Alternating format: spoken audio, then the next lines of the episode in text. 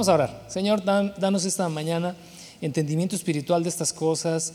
Te agradecemos tanto el tener, como decía Betty hace un momento, tener esta libertad de podernos reunir y disfrutar, Señor, la compañía, la comunión, disfrutar el amor que a través de nosotros expresas tú, porque eres tú, Señor, quien infunde en nosotros todas estas cosas. Y gracias por la palabra, Señor, que el día de hoy llega a nuestra vida a nuestro corazón en un momento siempre oportuno. Siempre es oportuna tu palabra porque es enviada con un propósito, con un objetivo. Nunca regresa a ti sin haber cumplido el propósito por el cual tú la siembras en nuestros corazones.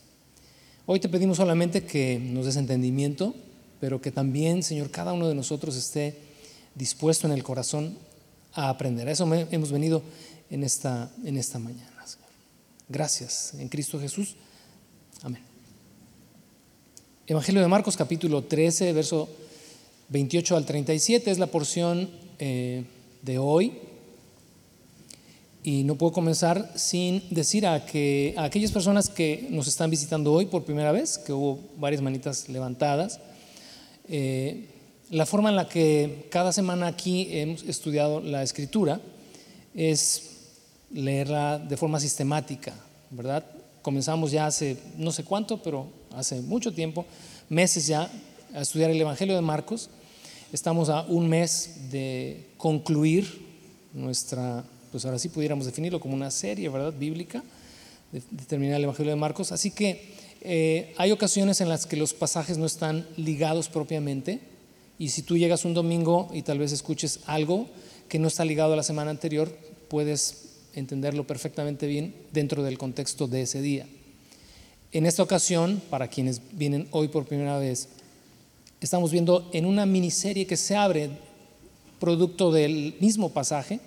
Abrimos una, eh, una porción, ¿verdad?, que comenzó en el capítulo 13 y que termina el día de hoy, de cuatro eh, eh, sesiones, cuatro estudios. Entonces, quizás hoy, digo, con la ayuda del Señor, espero poder enfocar esta porción, aunque no esté, aunque no hayas estado en las eh, predicaciones anteriores, en las últimas tres, que podamos hoy todos aprovechar al máximo lo que está aquí. Pero te lo digo para que también igual y eres de casa y no viniste hace ocho días o hace quince por lo que sea, porque te dio gripa o porque ¿verdad? te enojaste con tu señora y ya no quisiste venir, hiciste tu berrinche, este, que por lo menos hayas escuchado, porque cada semana, como también Betty nos mencionó, en la página tenemos eh, todas las predicaciones dominicales. Entonces, si no vienes por alguna razón, es para los de casa, actualízate porque pues hoy vas a andar un poquito así perdidón. Y para los que vienen por primera vez, ya para ustedes no es el regaño, para ustedes es el, les animamos y les invitamos a que escuchen las predicaciones de las semanas anteriores, www.semillaensenada.com, ahí las vas a encontrar con toda facilidad. Ahora sí, dicho esto, eh, en esta porción del capítulo 13, en esta última sección de esto que se abrió en el verso 1, en cuanto a las señales que precederán al regreso de nuestro Señor Jesucristo, cosa que como vimos es fundamental en nuestra fe. El creyente de los últimos dos mil años eh, ha fundamentado su fe, su esperanza en el hecho de que Cristo volverá algún día.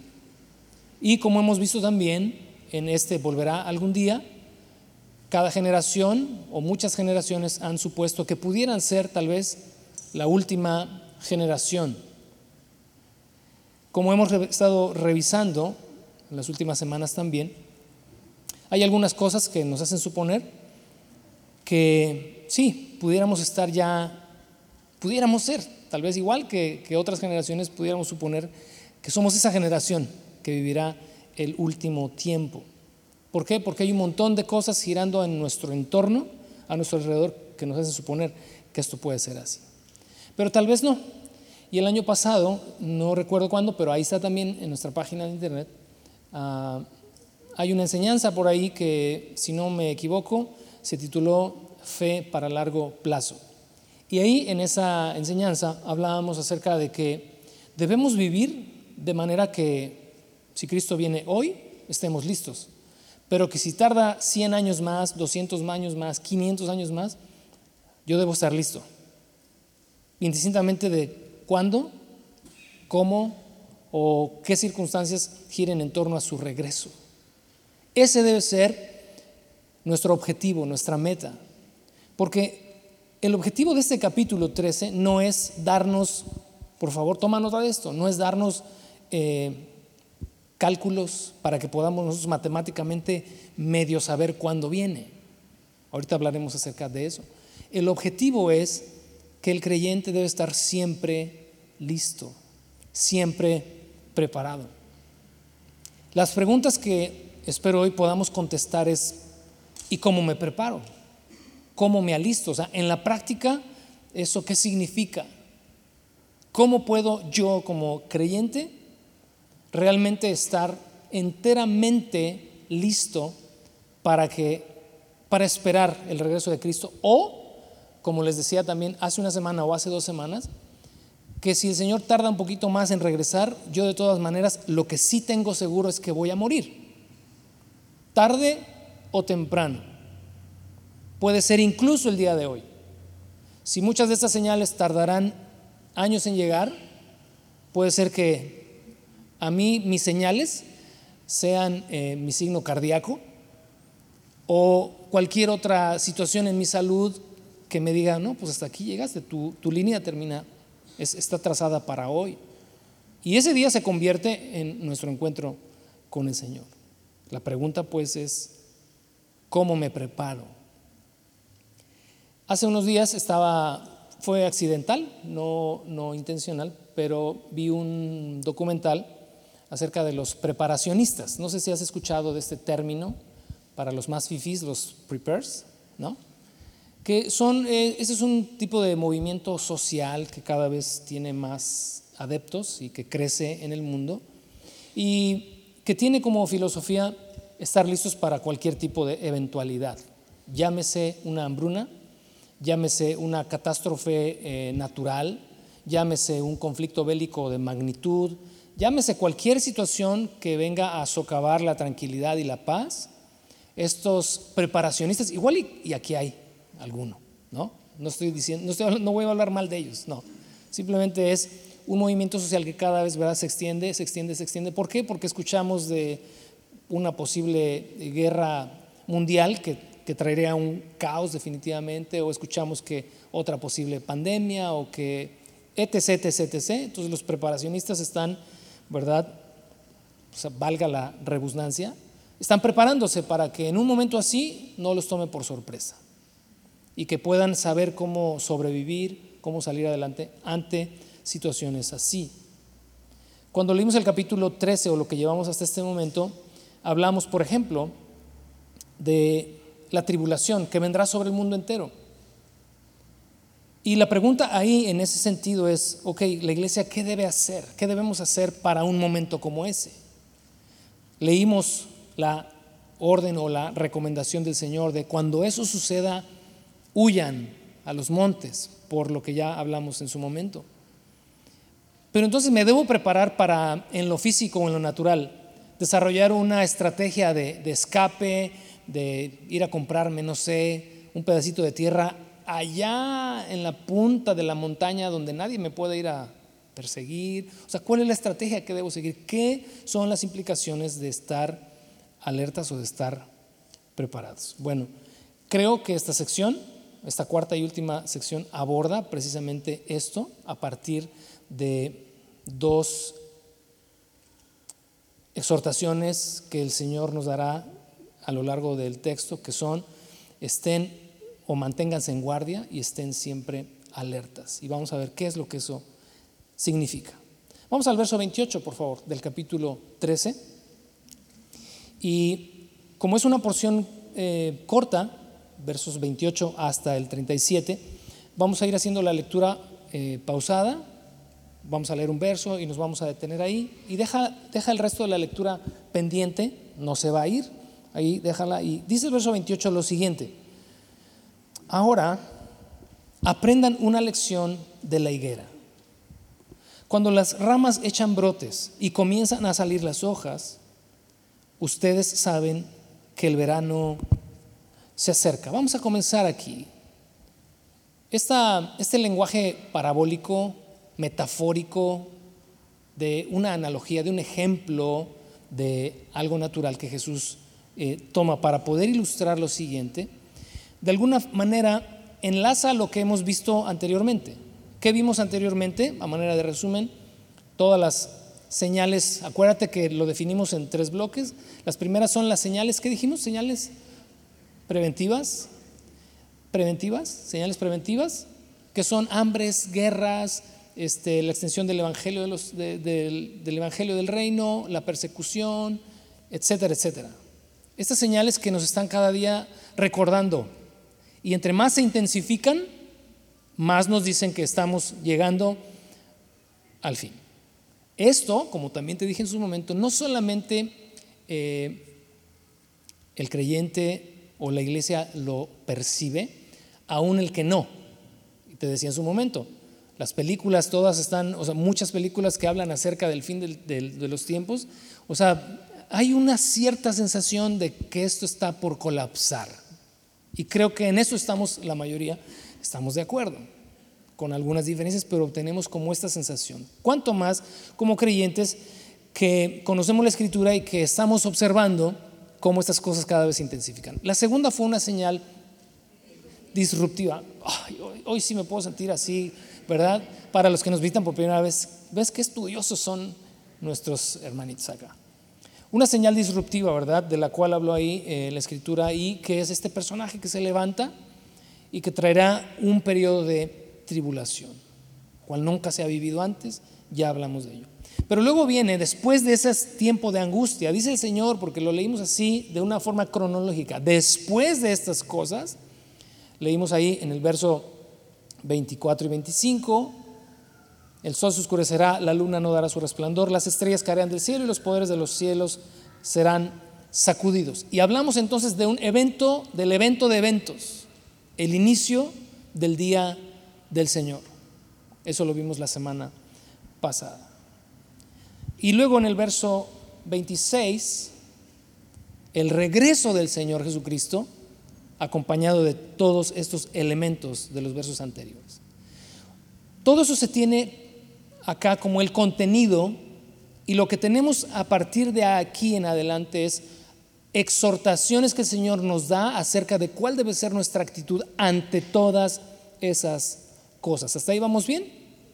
Entonces comienza en el verso 18 tomando un, una imagen eh, parabólica, es decir, de una, va a usar una parábola, un ejemplo común para ilustrar lo que nos quiere enseñar. Y en el verso 28, que me permito leer una vez más para poder establecer esta conexión, ahora aprendan una lección de la higuera, que cuando las ramas echan brotes y comienzan a salir las hojas, ustedes saben que el verano está cerca. Me quiero permitir aquí hacer una observación. Para quienes son creyentes de tiempo atrás, quienes ya somos dinosaurios en la fe, habrás escuchado, yo lo escuché desde, desde niño, que esto que se describe aquí como la higuera es una relación con el pueblo de Israel. El pueblo de Israel, históricamente, ¿verdad? Perdió su soberanía sobre su territorio en el año 70 después de Cristo, de lo cual nos habló Alex Cisterna hace tres semanas. Jesús profetizó, ¿verdad?, que no quedaría piedra sobre piedra.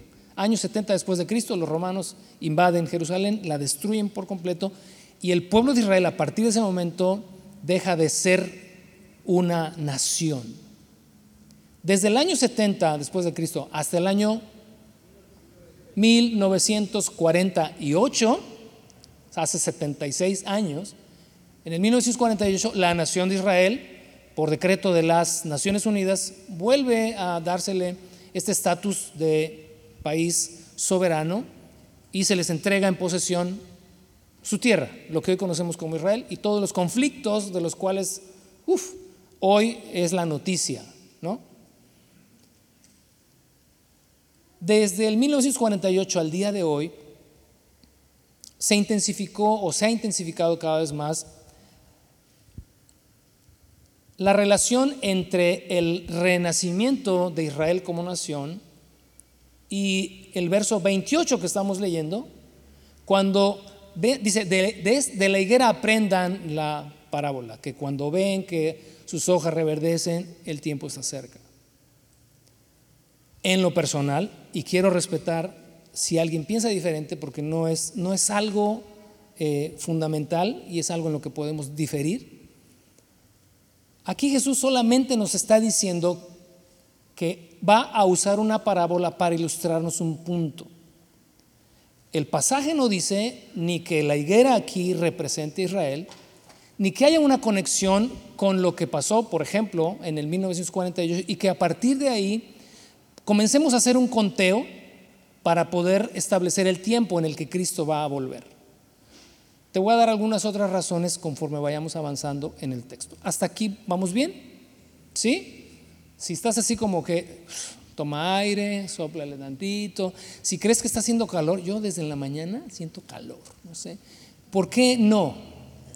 Quiero que volvamos a observar el verso 28, porque creo que no tiene nada que ver con el renacimiento de Israel como nación.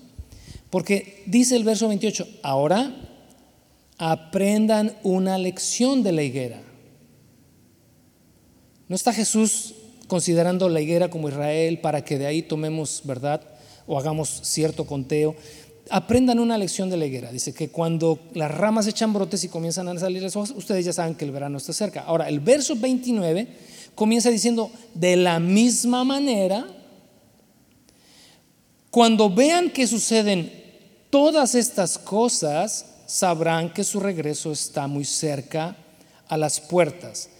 En tres ocasiones, a partir de aquí del verso 29, se mencionan estas cosas.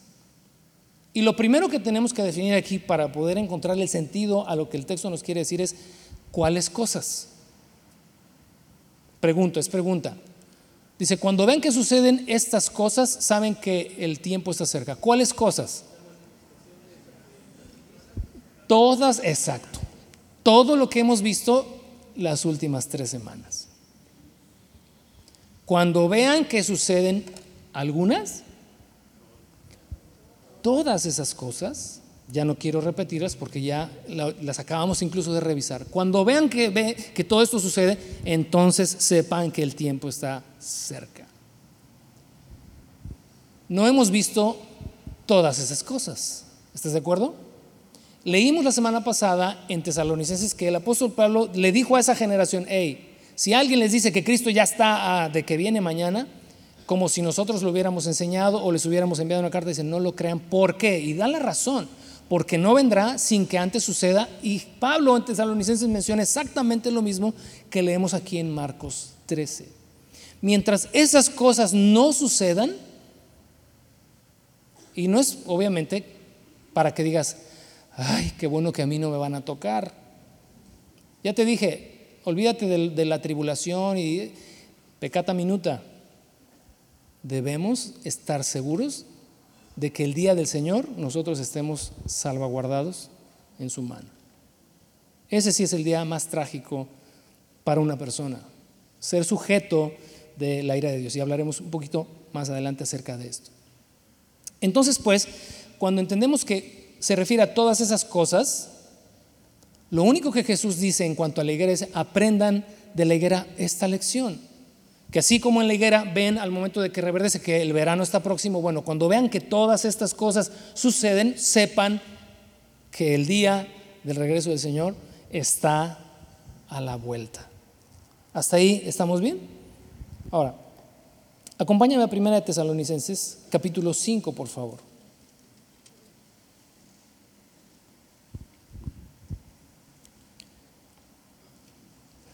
¿Cuál es el objetivo de que el Señor nos ponga como ejemplo una higuera y que podamos nosotros en la observación de todas esas cosas saber que su, que su regreso es inminente y que, es, y que está realmente a la puerta?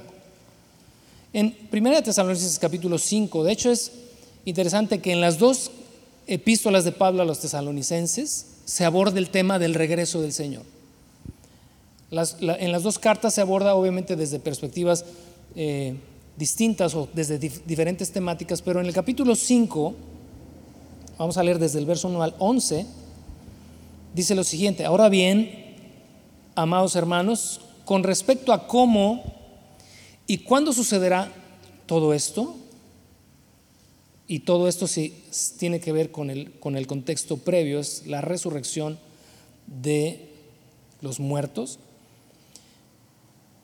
En realidad no es necesario que les escribamos, pues ustedes saben muy bien que el día del regreso del Señor llegará inesperadamente como un ladrón en la noche. Ahí hace una pausa, por favor. Que el regreso del Señor llegará como? Inesperadamente, ¡pum!, como ladrón en la noche. Te platicaba yo la semana pasada de estas películas, las viejitas y algunas nuevas, donde en un ambiente de tranquilidad, de cotidianeidad, simplemente el Señor regresó y muchos en la iglesia se quedaron, ¿no? ¿Por qué? Por X situaciones. Se añade todavía a esta, a esta perspectiva que todavía durante la tribulación algunos se arrepienten y luego se vuelven a ir como un segundo viaje, como un segundo tren. Si no te fuiste en el primero, te vas en el segundo. Yo de niño lo creí por mucho tiempo, de joven todavía lo llegaba a creer. Y yo decía, bueno, pues si el Señor viene así como dice, inesperadamente como ladrón, pues si no me voy en el primero, yo sí me voy en el segundo. De verdad, o sea, lo que te estoy diciendo sí suena como, no, pero, pero así lo creí y así lo cree déjame decirte, la mayoría del cristianismo alrededor del mundo. No lo critico porque no es fundamental, te lo he dicho, no es un tema doctrinal fundamental. Si tú crees eso, pues también, está bien. Si tú crees que hay dos viajes, pues bueno, si no te fuiste en el primero, pues ahí te vas en el segundo. Si tú observas en la escritura, no, no lo vas a encontrar. A con quienes platico de esto, y le digo, bueno, nada más dime dónde está en la Biblia, porque no lo encuentro, por más que la peino de Génesis Apocalipsis, no encuentro estos dos eventos. La escritura dice que hay un solo momento en el que la iglesia, el pueblo de Dios es llevado al cielo y ya. Pero yo de niño también creía otra cosa. Es en serio. Y hoy en la mañana estaba acordando y dije, bueno, pues estaba niño. Pero yo decía, cuando venga así inesperadamente, porque pues no lo vas, tal vez yo me imaginaba estar jugando con los carritos, porque de esto tengo memoria, yo creo que no tendría ni ocho años, estar con los carritos y cuando oía, no sé si lo oí del pastor, no sé si lo oí en la casa, pero yo oí esto, de que viene así cuando nadie sabe, nadie se entera y de repente el Señor vino y se los llevó. Yo lo único que decía, si, si yo no me voy, lo único que espero que mi papá, yo sí eso, espero que mi papá esté cerca, porque lo voy a agarrar de los pies y no lo voy a soltar. Y así en mi mente de niño, así me veía, literalmente agarrado de sus pies. Este, y yo decía, porque mi papá sí se va a ir. Y ahí, ahí voy yo para Pero fíjate que también esta perspectiva de que es así como que inesperado en un momento en el que todos estamos así en plena tranquilidad y el Señor va a volver y nadie supo, tampoco es correcta. ¿Por qué? Vamos a regresar al pasaje que estamos leyendo. Ustedes saben que el día de ese regreso del Señor llegará Dice, inesperadamente como un ladrón en la noche. Ahora, deja eso ahí en tu mente con un pin, ponle ahí, inesperadamente como un ladrón. Vamos al verso 3, por favor. Cuando la gente esté diciendo, todo está tranquilo y seguro, entonces les caerá o le caerá encima la catástrofe tan repentinamente como vienen los dolores de parto a una mujer embarazada y no habrá escapatoria posible. La idea del ladrón inesperado tiene una connotación aquí de ser para aquel que no lo está esperando. Dice el verso siguiente, el verso 4, pero ustedes, ustedes amados hermanos, no están a oscuras acerca de estos temas y no serán qué? Léelo fuerte, por favor. No serán sorprendidos cuando el día del Señor venga como un ladrón, pues todos ustedes son hijos de la luz y del día. No pertenecemos a la oscuridad y a la noche. Haz una pausa aquí. La idea del ladrón en la noche inesperado no tiene por qué aplicarte a ti que conoces la escritura, que lees Marcos 13, que lees Mateo 24 y que puedes encontrar ahí cada una de las señales que van de manera progresiva, cronológica, descritas ahí, para que tú las, una vez que las conoces, puedas saber cuándo es el tiempo en el que el Señor va a volver. Y entonces regresando acá a tesalonicenses, quiero nada más terminar de leer esta sección. Dice el verso 6, eh, y esto obviamente hará eco a lo que vamos a terminar de revisar en Marcos. El eh, verso que te dije, 6. Así que manténganse en guardia, no dormidos como los demás, estén alerta y lúcidos. Es en la noche cuando la gente duerme y los bebedores se emborrachan, pero los que vivimos en la luz, estemos lúcidos protegidos por la armadura de la fe y el amor, y usemos por casco la confianza de nuestra salvación. Verso 9, pues Dios escogió salvarnos por medio de nuestro Señor Jesucristo y que no derramar su enojo sobre nosotros, de lo cual hablamos la semana pasada. Verso 10, Cristo murió por nosotros para que estemos vivos o muertos cuando regrese, podamos vivir con Él para siempre. Así que aliéntense y edifíquense unos a otros, tal como ya lo hacen. No te mortifiques que si es mañana, que si es pasado. Ese no es el punto. El llamado para nosotros es estar alertas. Y ahorita vamos a ver qué es lo que eso significa. Regresa a Marcos, por favor, capítulo 13. Y entonces en el verso 29 eh, leíamos, de la misma manera, cuando ven que suceden todas esas cosas, sabrán que su regreso está muy cerca a las puertas. La implicación es, si no ven que todas esas cosas suceden, entonces significa que su regreso no está pronto, no está a las puertas. Verso 30, les digo la verdad, no pasará esta generación hasta que, y vuelve otra vez a subrayar ahí, si estás tomando nota, hasta que qué? Todas estas cosas sucedan. Entonces aquí entramos en, detalle. Para los que son más macheteros, ¿verdad? De la escritura, dicen, a ver, pero entonces, ¿por qué dijo Jesús que no pasaría, él dijo, esta generación hasta que todo esto aconteciera? Algunos han considerado que este verso es un verso clave para determinar que todo lo descrito en el capítulo 13 se refiere a la destrucción de Jerusalén en el año 70 y que Jesús estaba diciendo, no va a pasar esta generación, es decir, su audiencia, hasta que todo esto acontezca. Si esa fuera la lectura apropiada, entonces o Jesús se equivocó, o Jesús ya vino y ni cuenta nos dimos, ninguna de las dos.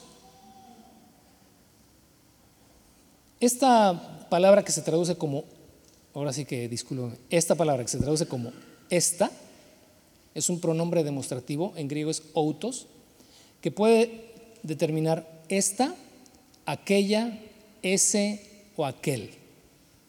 La misma palabra griega para este, aquella, ese, aquel.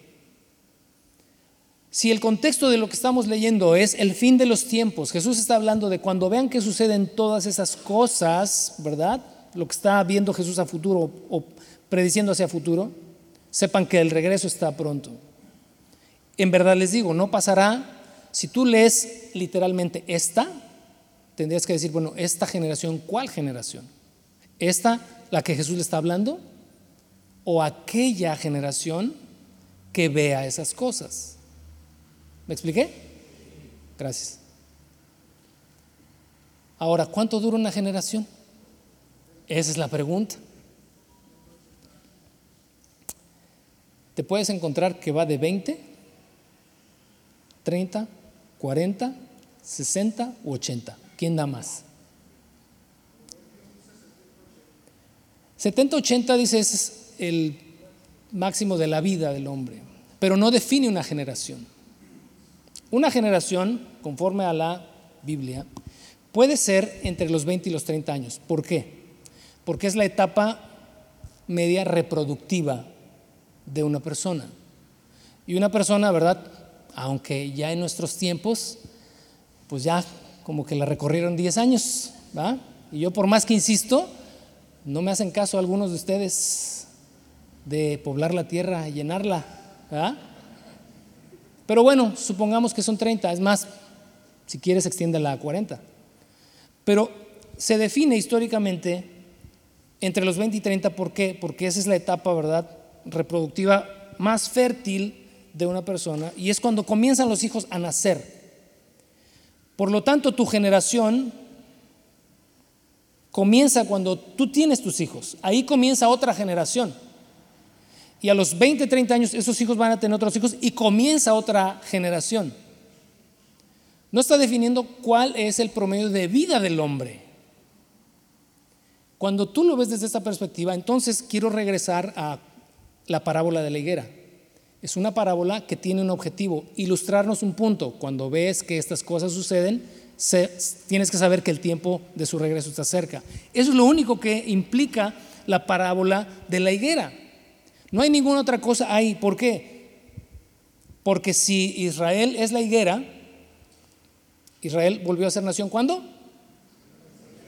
1948. Y hoy estamos en el 2024. Bueno, déjame decirte primero que hace 30 años algunos decían, y yo, yo escuché con estas orejitas, que las generaciones eran de 60 años. Y entonces hacían cuentas y decían, ya estamos ya, porque Israel en el 48 comenzó a reverdecer como nación y hay que contar una generación.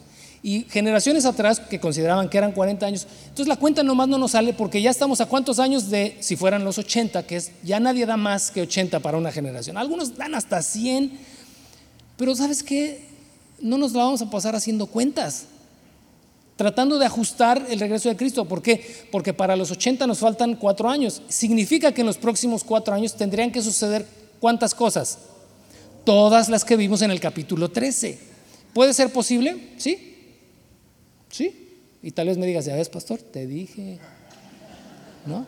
Y yo te diga, pues sí, pero no es algo elemental, no es algo fundamental. Por eso te digo, podemos diferir en cuanto a esto. Pero si por alguna razón llegamos al 2000, ¿estamos en el qué? Estamos en el 24. Si llegamos al 28 y se cumplen los 80 y no ha pasado nada, pues ¿qué vamos a hacer? No, es que una generación dura 100 años. Faltan 20 años. Así no la hemos pasado los últimos 76, pues. Ahora, si tú observas Jesús nunca nos dio pistas para que nosotros hagamos conteos. Nunca nos dijo, si, hablando de esta generación, si dura 20 años. Creo que aquí el mensaje, cuando, cuando Jesús dijo, déjame darte aquí lo que yo considero es la interpretación de no pasará esa generación hasta que todo acontezca. Este es, que si una generación es de 20 años o 30 años, el, el pensamiento aquí es todo eso que acabamos de leer en el capítulo 13, en las últimas cuatro semanas, va a suceder en un tiempo muy corto. Eso es lo único que Jesús quiso decir. No, no, no será un tiempo de un siglo, de dos siglos. Va a ser un tiempo muy corto. De hecho, en la lectura que hicimos hace dos semanas, hablando por ejemplo de la tribulación, Jesús dijo, si esos días no se acortaran, ¿te acuerdas? Nadie sería salvo. ¿Por qué? Porque es tiempo de aflicción.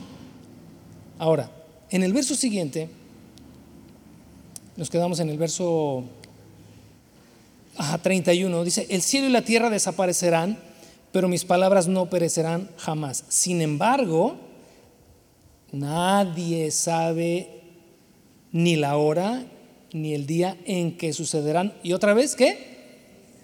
Y otra vez la pregunta, ¿cuáles cosas? Todo lo que está descrito en el capítulo 13. Nadie sabe cuándo sucederán esas cosas.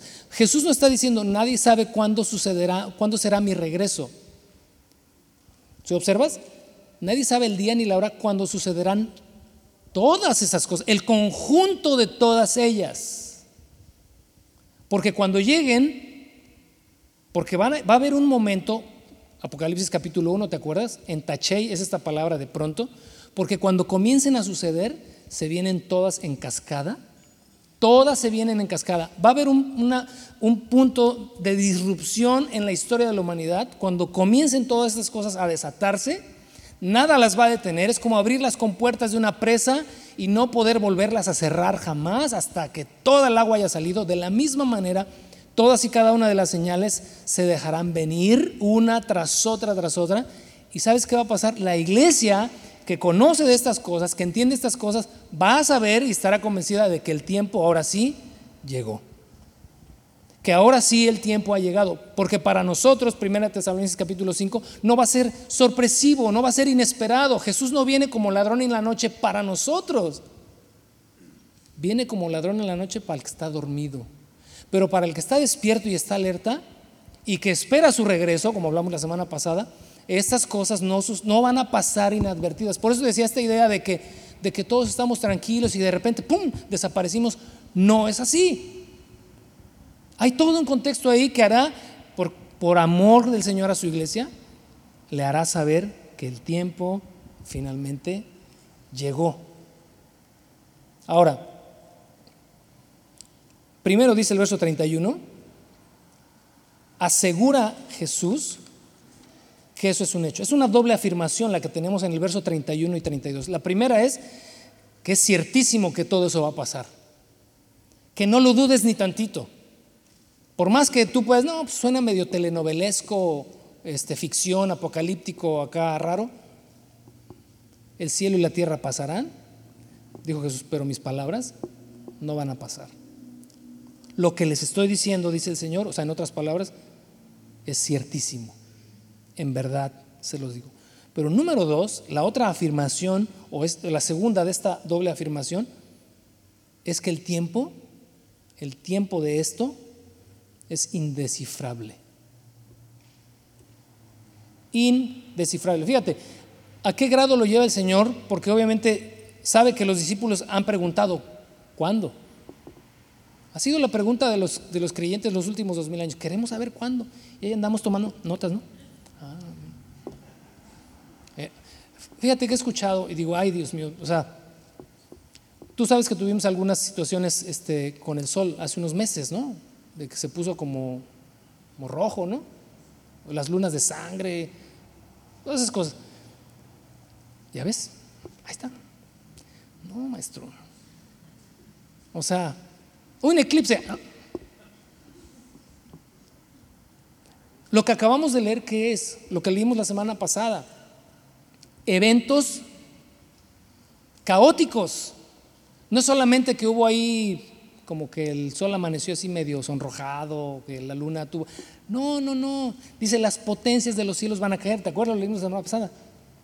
O sea, no dudes que cuando estas cosas sucedan, todos vamos a saber que realmente el tiempo ha llegado a su fin. Verso 33. Y ya aquí comenzamos a aterrizar.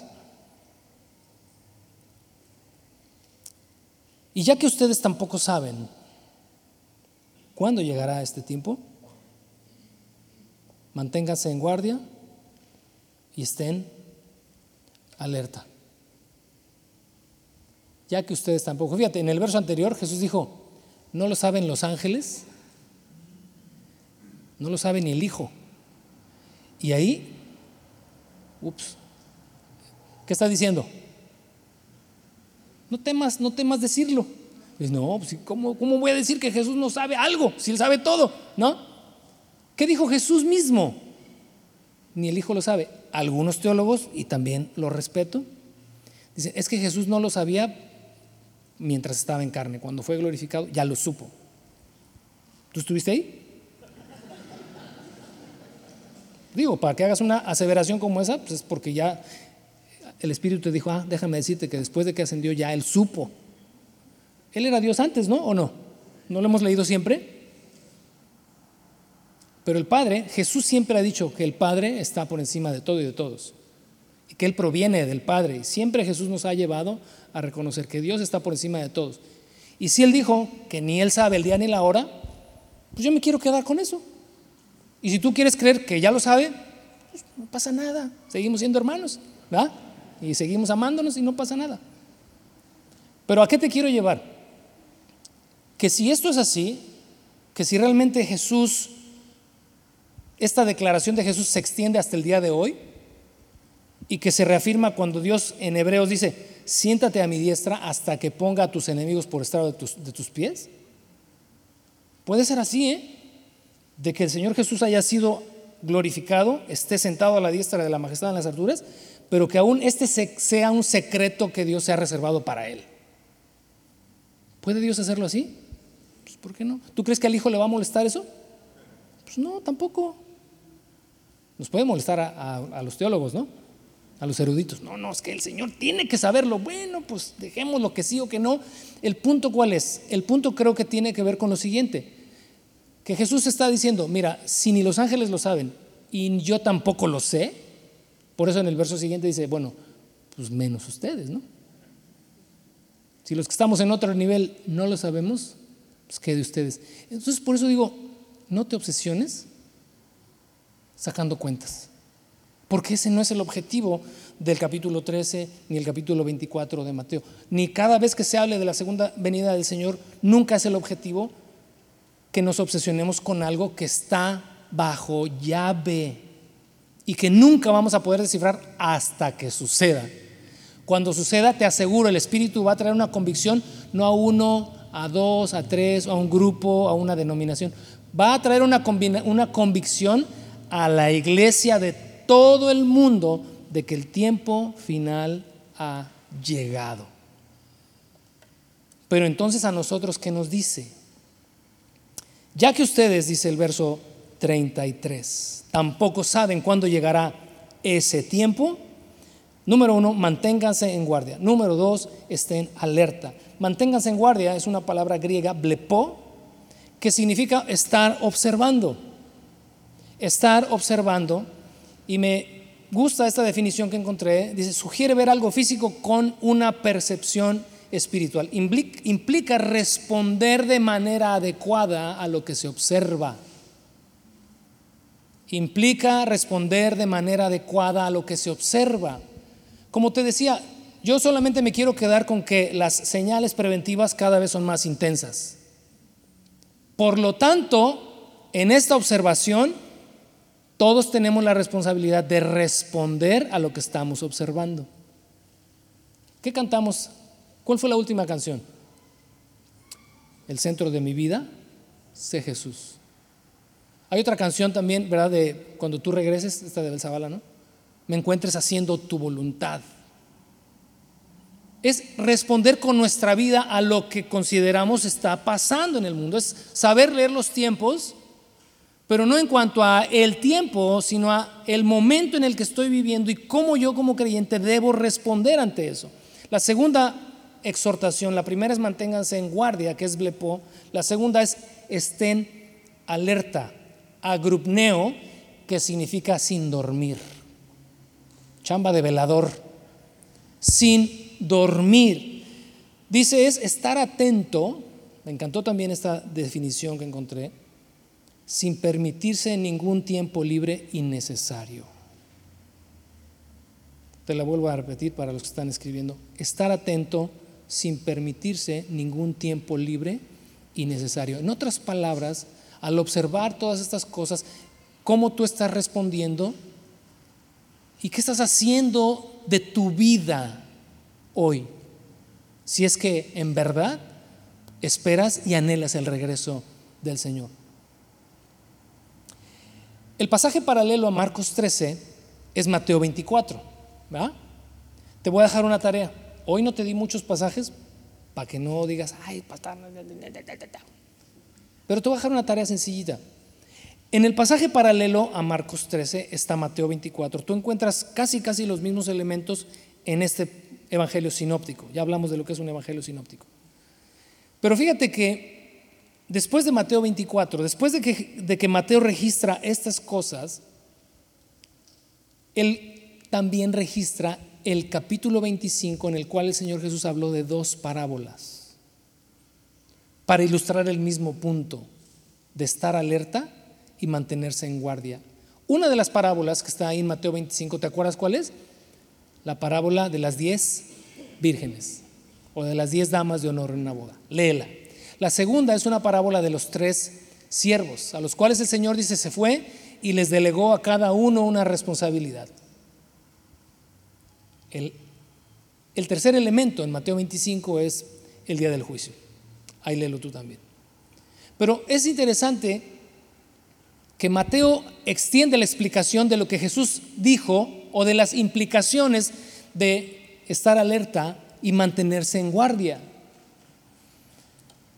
Pero Marcos no se queda corto, porque también nos ofrece una parábola que Jesús habló acerca de qué implica estar alerta y mantenernos en guardia. Verso 34, Mateo 13. La venida del Hijo del Hombre puede ilustrarse mediante la historia de un hombre que tenía que emprender un largo viaje. En más de una ocasión Jesús habló en parábolas y mencionó su ascensión a los cielos y su futuro regreso como en parábola, como un viaje que el hombre hace, que este hombre hace, para luego volver. ¿Hasta ahí estamos bien todos? ¿Sí? Cuando salió de la casa, dio instrucciones a cada uno de sus esclavos sobre el trabajo que debían hacer y le dijo al portero que esperara su regreso.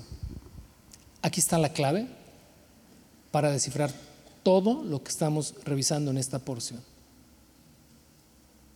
En una parábola el Señor nos ilustra qué significa estar alerta y mantenerse en guardia.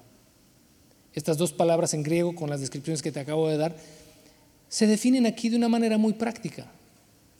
Jesús es el hombre, dice, que se va de viaje y que en su casa, bajo el cuidado de un portero, que quiero suponer, esa es una suposición, no me lo tomes literal, pero quiero suponer que es la vigilancia, el cuidado del Espíritu Santo sobre su casa, es lo que supongo, pero lo que sí estoy segurísimo es que cada uno de los esclavos descritos aquí somos tú y yo.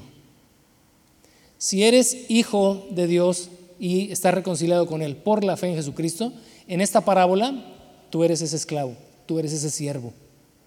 Y dice que a cada uno le dio una tarea por cumplir, una misión por realizar mientras Él vuelve. En otras palabras, ¿cómo te lo explico? Tú y yo tenemos un trabajo que hacer para el Señor y para su reino, si es que Jesucristo es tu Señor. Suena bien bonito, va, mi Señor, mi Señor, pero ¿cuáles son las implicaciones de decirle mi Señor? O de que sea mi Señor. Si Él es el Señor, ¿yo qué soy? El siervo, el esclavo. Doulos es la palabra en griego que expresa la idea de un esclavo, alguien que no puede cuestionar, alguien que no tiene derecho sobre sí mismo, sino que le ha entregado el señorío de su vida a alguien más. Y entonces dice ahí el verso 35, ustedes también deben estar alerta, pues no saben cuándo regresará el amo de la casa, si en la tarde, a medianoche, durante la madrugada o al amanecer. Que no los encuentre dormidos cuando llegue sin previo aviso. Les digo a ustedes lo que le digo a todos. Manténganse despiertos esperándolo a él. Vamos a terminar regresando a primera a segunda de Tesalonicenses ahora. Si gustan los chicos de la alabanza eh, pasar, por favor.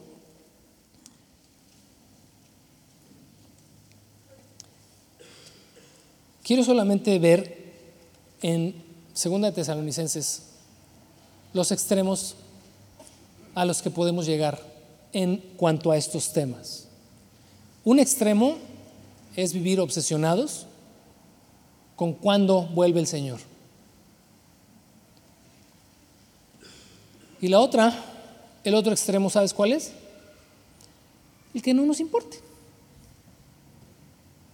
Y el que supongamos que, no sé, tal vez viene, tal vez no viene, eh, y que nos volvamos perezosos en cuanto a nuestra responsabilidad como siervos de Cristo. En 2 Tesalonicenses 2 está el primer grupo, fíjate, el de los obsesionados. Y dice, ahora, amados hermanos, aclaremos algunos aspectos sobre la venida de nuestro Señor Jesucristo y cómo seremos reunidos para encontrarnos eh, con Él. No se dejen perturbar ni se alarmen tan fácilmente por los que dicen que el día del Señor ya ha comenzado. No les crean ni siquiera si afirman haber tenido una visión espiritual, una revelación o haber recibido una carta supuestamente de nosotros. Dice, no se dejen engañar por los que dicen, por lo que dicen, perdón, pues aquel día no vendrá hasta que haya una gran rebelión contra Dios y se dé a conocer el nombre, el hombre de anarquía, aquel que trae destrucción. Ya hablamos de esto. Pero tenemos aquí esta exhortación de Pablo para aquellos que están nerviosos, que están preocupados, que están sacando cuentas, que están volteando al cielo a ver si ya, si no, qué falta. Pero el otro grupo, que creo que es el, el primero, no, no, digo, no tiene problema, no tiene tanto problema. El segundo sí.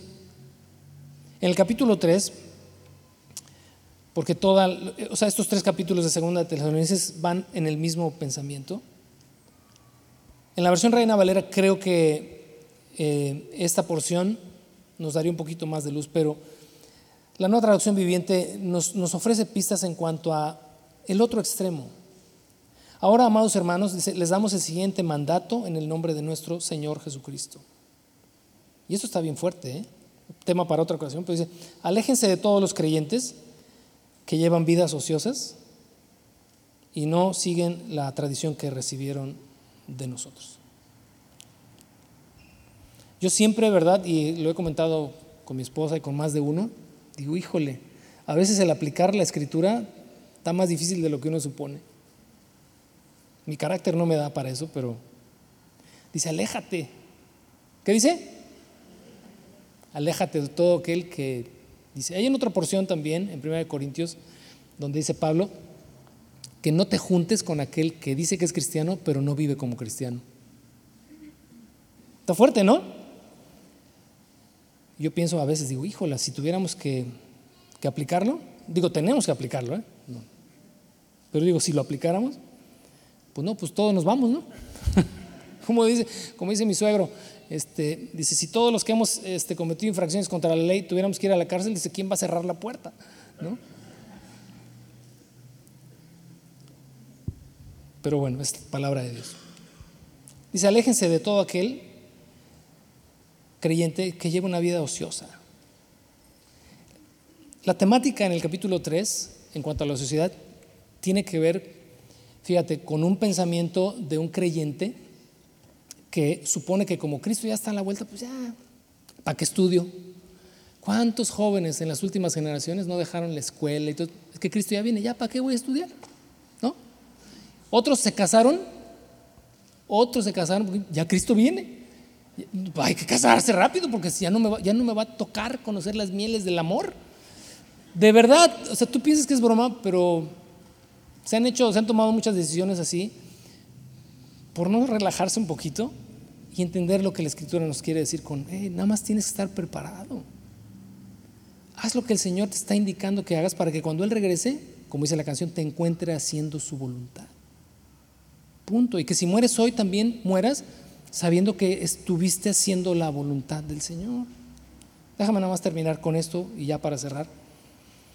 Dice pues, eh, verso 7, pues ustedes saben que deben imitarnos.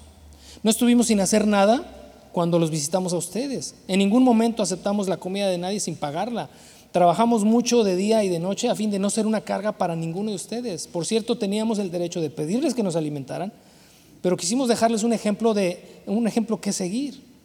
Incluso mientras estábamos con ustedes, les dimos la siguiente orden: los que no están dispuestos a trabajar, que tampoco coman.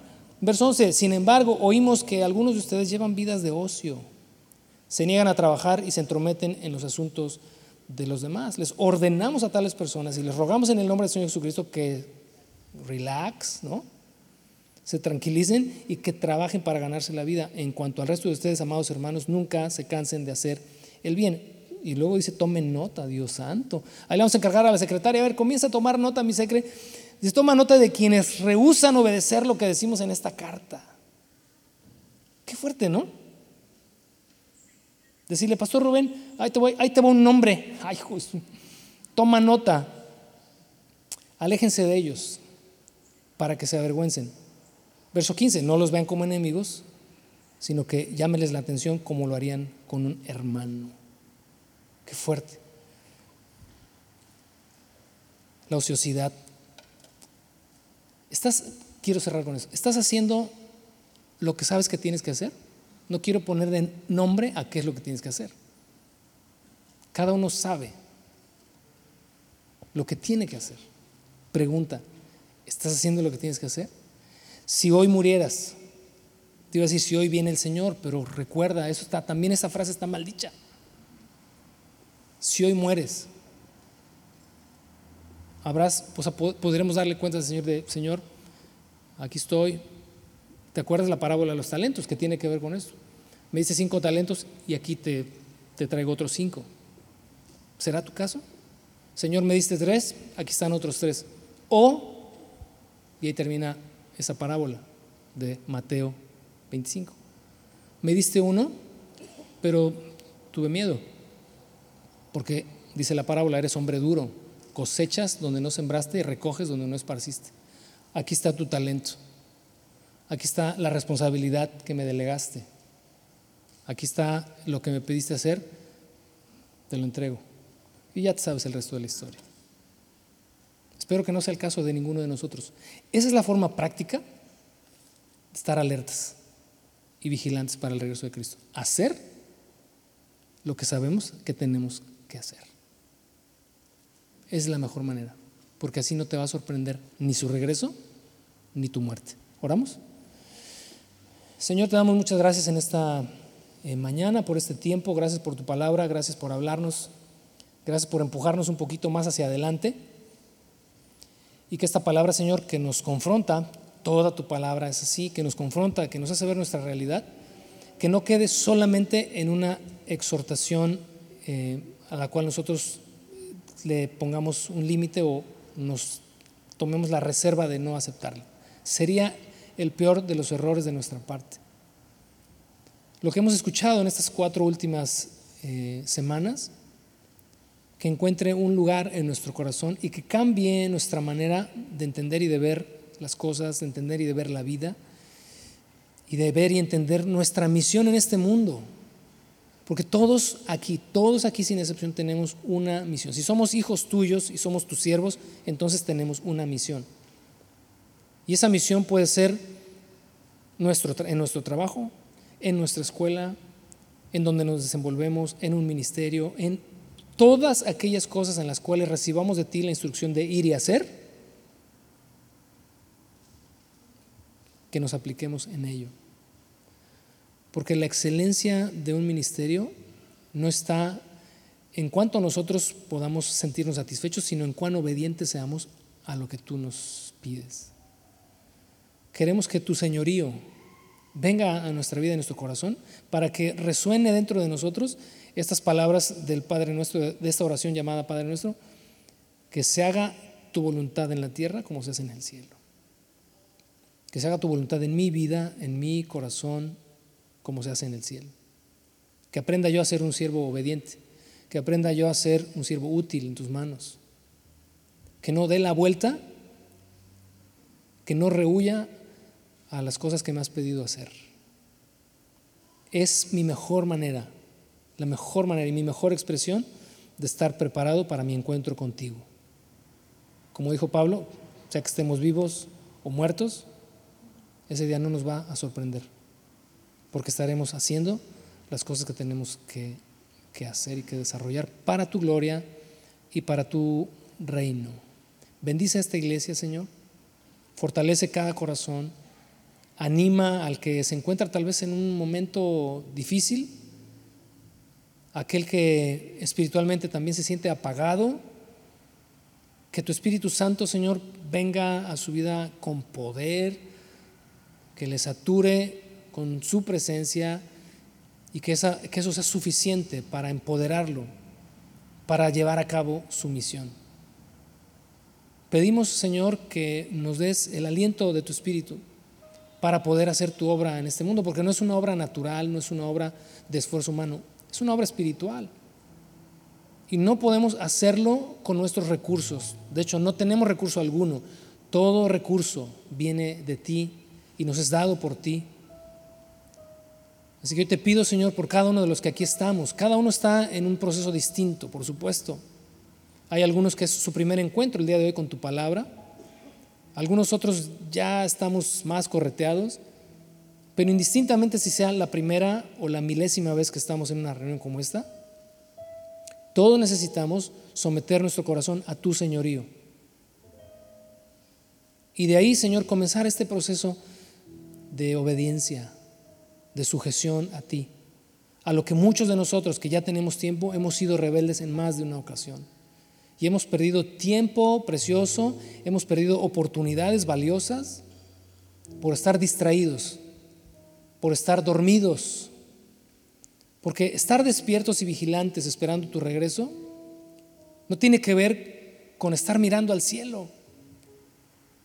Tiene que ver con tener los ojos aquí en la tierra para hacer tu misión, para esforzarnos cada día, para dar cada vez esta milla extra que tú nos pides. Que aun cuando estamos, Señor, cansados en nuestro corazón, en nuestro espíritu o en nuestro cuerpo, el Espíritu Santo viene y nos dice, vamos adelante. Hay todavía mucho trabajo por hacer. Hay mucha obra por cumplir. Esa es tu invitación y esa es nuestra mejor manera de expresarte a ti, que hemos decidido seguirte y entregarte nuestras vidas y nuestros corazones.